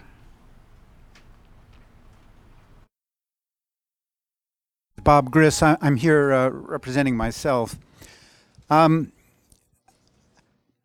both speakers claim to want to prevent terrorism, and yet I'm wondering whether there are methods for legitimating the grievances of the weak that would be useful for making terrorism unappealing, not only to the broader community, but to the terrorists themselves.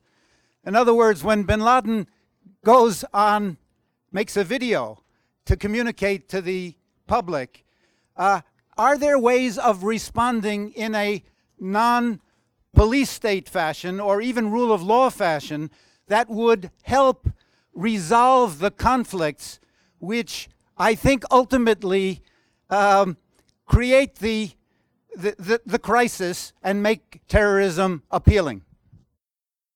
Yes, I, and, and we address that in our, uh, in our book, in the prevention, uh, part three, the alternative preventive uh, uh, uh, uh, response. I mean, one, one response is precisely to try to figure out ways that the United States can act in the world that reduce the resentment that we face. And some people take the position, well, we're always going to be resented, so it doesn't matter. Let's let's you know make them have them fear us. I, I think that's wrong. I think uh, that, uh, for example, one of the few countries where anti-Americanism actually dropped significantly in a period after 9/11 uh, was Indonesia, a country with a significant Muslim population. Why did it drop? Because after the tsunami, um, we sent uh, President Clinton and former President Bush over there, and we put sub- substantial resources into providing foreign aid for the victims. And they saw us as a as reaching out through aid and through support, rather than uh, reaching out through military might. And so I think you know shifting. So we, we have uh, the, the, the, the the amount of resources that we put into the military in this country uh, dwarfs that of I think the next ten countries combined. Uh, it's far beyond our needs. And and when you look at one of the things that sort of is a push button issue for the terrorists, it is this notion that the United States is, is acting through force and military might, not through public diplomacy, not through foreign aid. So we spend tremendous amounts of money on military uh, force. We put military bases in countries that are that are sort of rubbing the uh, you know the nose in uh, people's nose in it, and and we have one of the lowest per capita foreign aid uh, programs uh, in the world. In the world. Um, uh, and so I think there are, you know, I think that that's one that's one way that we could respond. I think uh, a, a more multilateral efforts to respond as opposed to asserting this kind of unilateral right of America to respond regardless of what other countries do would uh, again present a different picture of the United States. I think a, a greater effort to solve the Palestinian Israeli uh, crisis and not simply to back uh, Israel uh, would be uh, important. Uh, that, that is a, a continuing uh, sort of uh, wound that uh, I think uh, creates tremendous resentment throughout the Arab and Muslim world, and we are perceived, whether rightly or wrongly, as being far too supportive of Israel and, and not sufficiently interested in a fair resolution of that uh, crisis. So I think there are a whole range of, again, supporting moderate Muslims around the world, that things that we could do uh, that um, that would be effective in responding to those under. And I don't think by doing that you're somehow giving in to the terrorists. I think you're uh, you're recognizing that you've got to answer Donald Rumsfeld's question.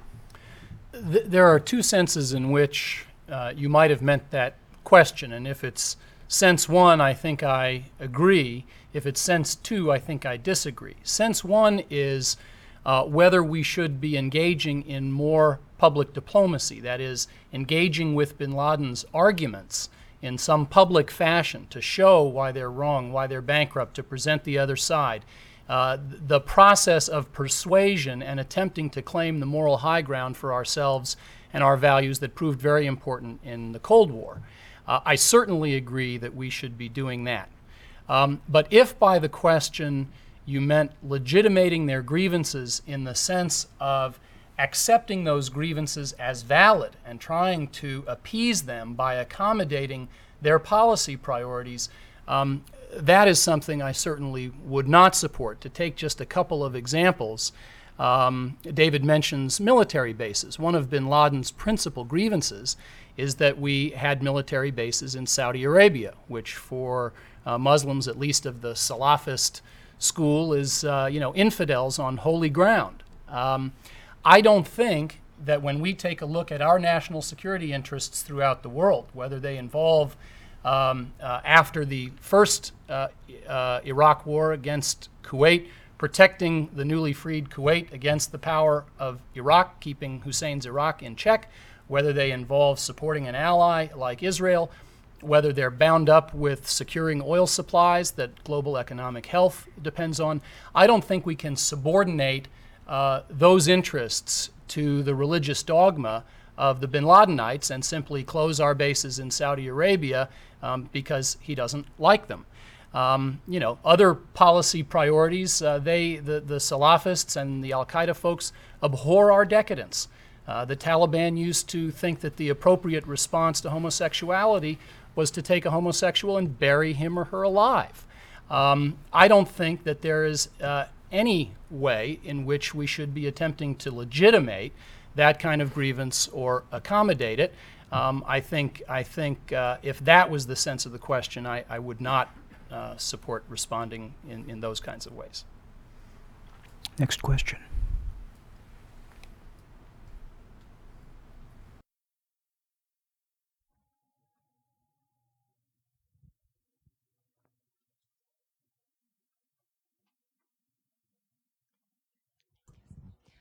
Uh, my name is Joanne Kim, and I'm with DC for Democracy. It's a follow up to uh, this question. Um, so, the, these grievances, are you are you suggesting point blank uh, that they're all false grievances?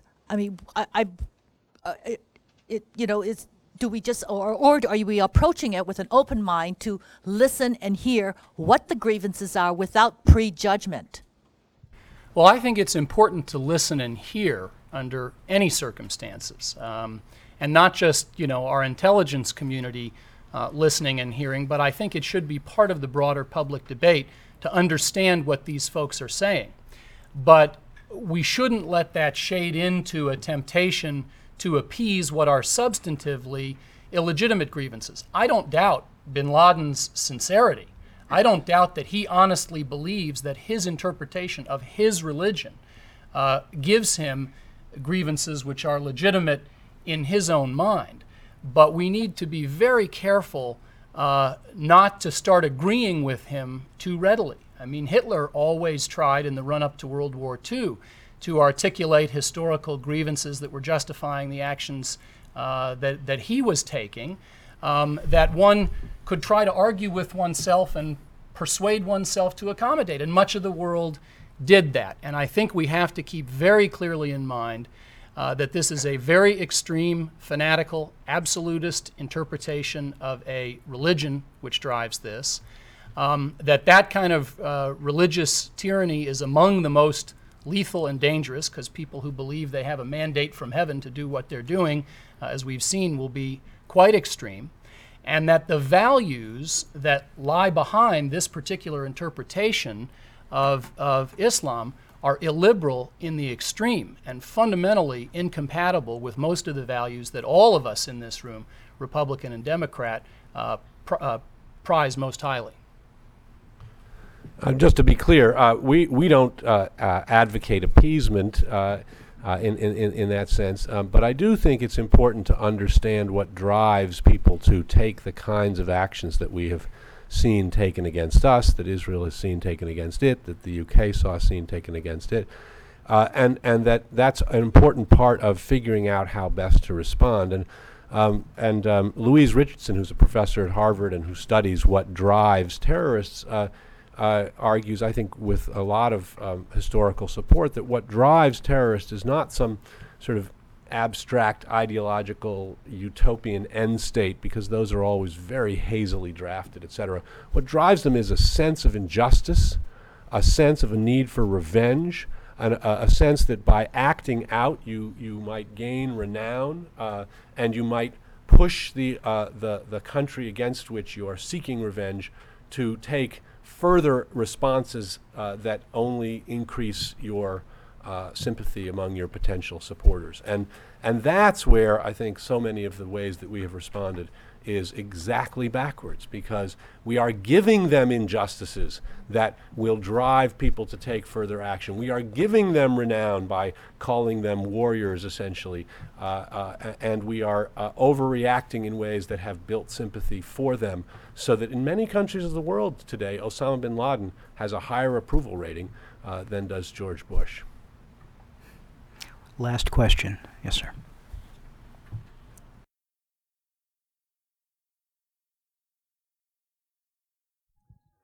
Hi.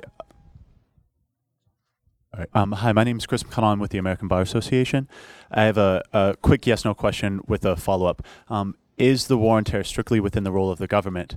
And then the follow up is Would expanding the application of the rule of law or this fight, where there's an absence internationally, create new partnerships for terrorism? Like, where's their community basis for fighting terrorism? I'm not sure I understand. Is it by community based, you mean international community With uh, or, or the public? the public.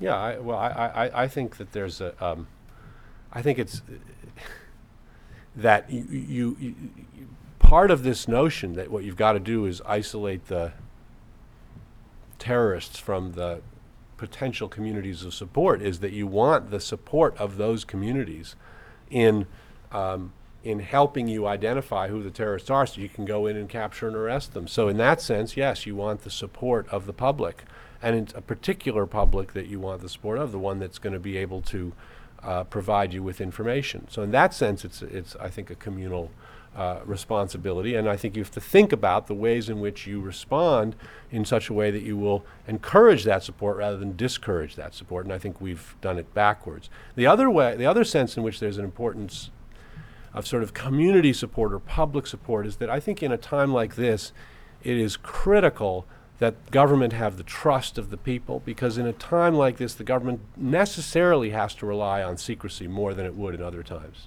for legitimate reasons. There are, as we know, illegitimate uses of secrecy, but there are also um, legitimate needs for secrecy. And whenever the government has has to act in secret in significant ways, um, it, it essentially has to rely on the trust of the community. And, and I was um, uh, struck by a comment I heard last fall in the UK by a former, the guy who used to head up counterterrorism for Tony Blair's government, who said, precisely for that reason, it's absolutely critical that the government act above board, according to principle, consistent with the rule of law, because if you are discovered to have deviated from these sort of basic principles, then you lose the trust of the people. And I think that's what's happened with this administration. It's lost the trust of the people. It's created uh, dis- I mean, we shouldn't be in discord about about uh, responding to Al Qaeda, uh, and yet we're in tremendous discord about it. Uh, I think because they have they forfeited the trust that uh, uh, by failing to abide by the principles. Grant, last word. Yeah, my, uh, my answer to your question would be no, it's not exclusively a governmental responsibility uh, to combat terrorism. Government is necessarily going to have a vastly disproportionate and important role because uh, the tools of the state, whether they be military power, intelligence agencies, uh, law enforcement, um, or public diplomacy are in the hands of the government. So uh, the, the government is going to be a, a leading actor in this. But clearly, there's a role to play for communities, local communities, just in terms of vigilance. If one sees a very suspicious set of circumstances uh, in an airport lounge waiting area, uh, there's a role for any citizen to call that to the attention of someone who can make a judgment about whether it actually warrants some further questioning. Um, but more importantly, in the broader community uh, that is uh, Islam around the world. I mean, ultimately, uh, this is a fight about whether a particular interpretation, a particular fundamentalist interpretation of Islam, uh, is going to be seen as legitimate and laudable and is going to attract adherents uh, long term or whether the community of Muslims around the world is going to say uh, that this is not our religion, this is not a proper interpretation. Uh, these people are on the fringes and outside the bounds of acceptable religious discourse within our faith tradition. Uh, there are probably only very limited ways that non Muslim nations uh, and governments can impact that internal debate within the world of that religion. Most uh, religious communities don't take particularly kindly to being told how to think by non adherents.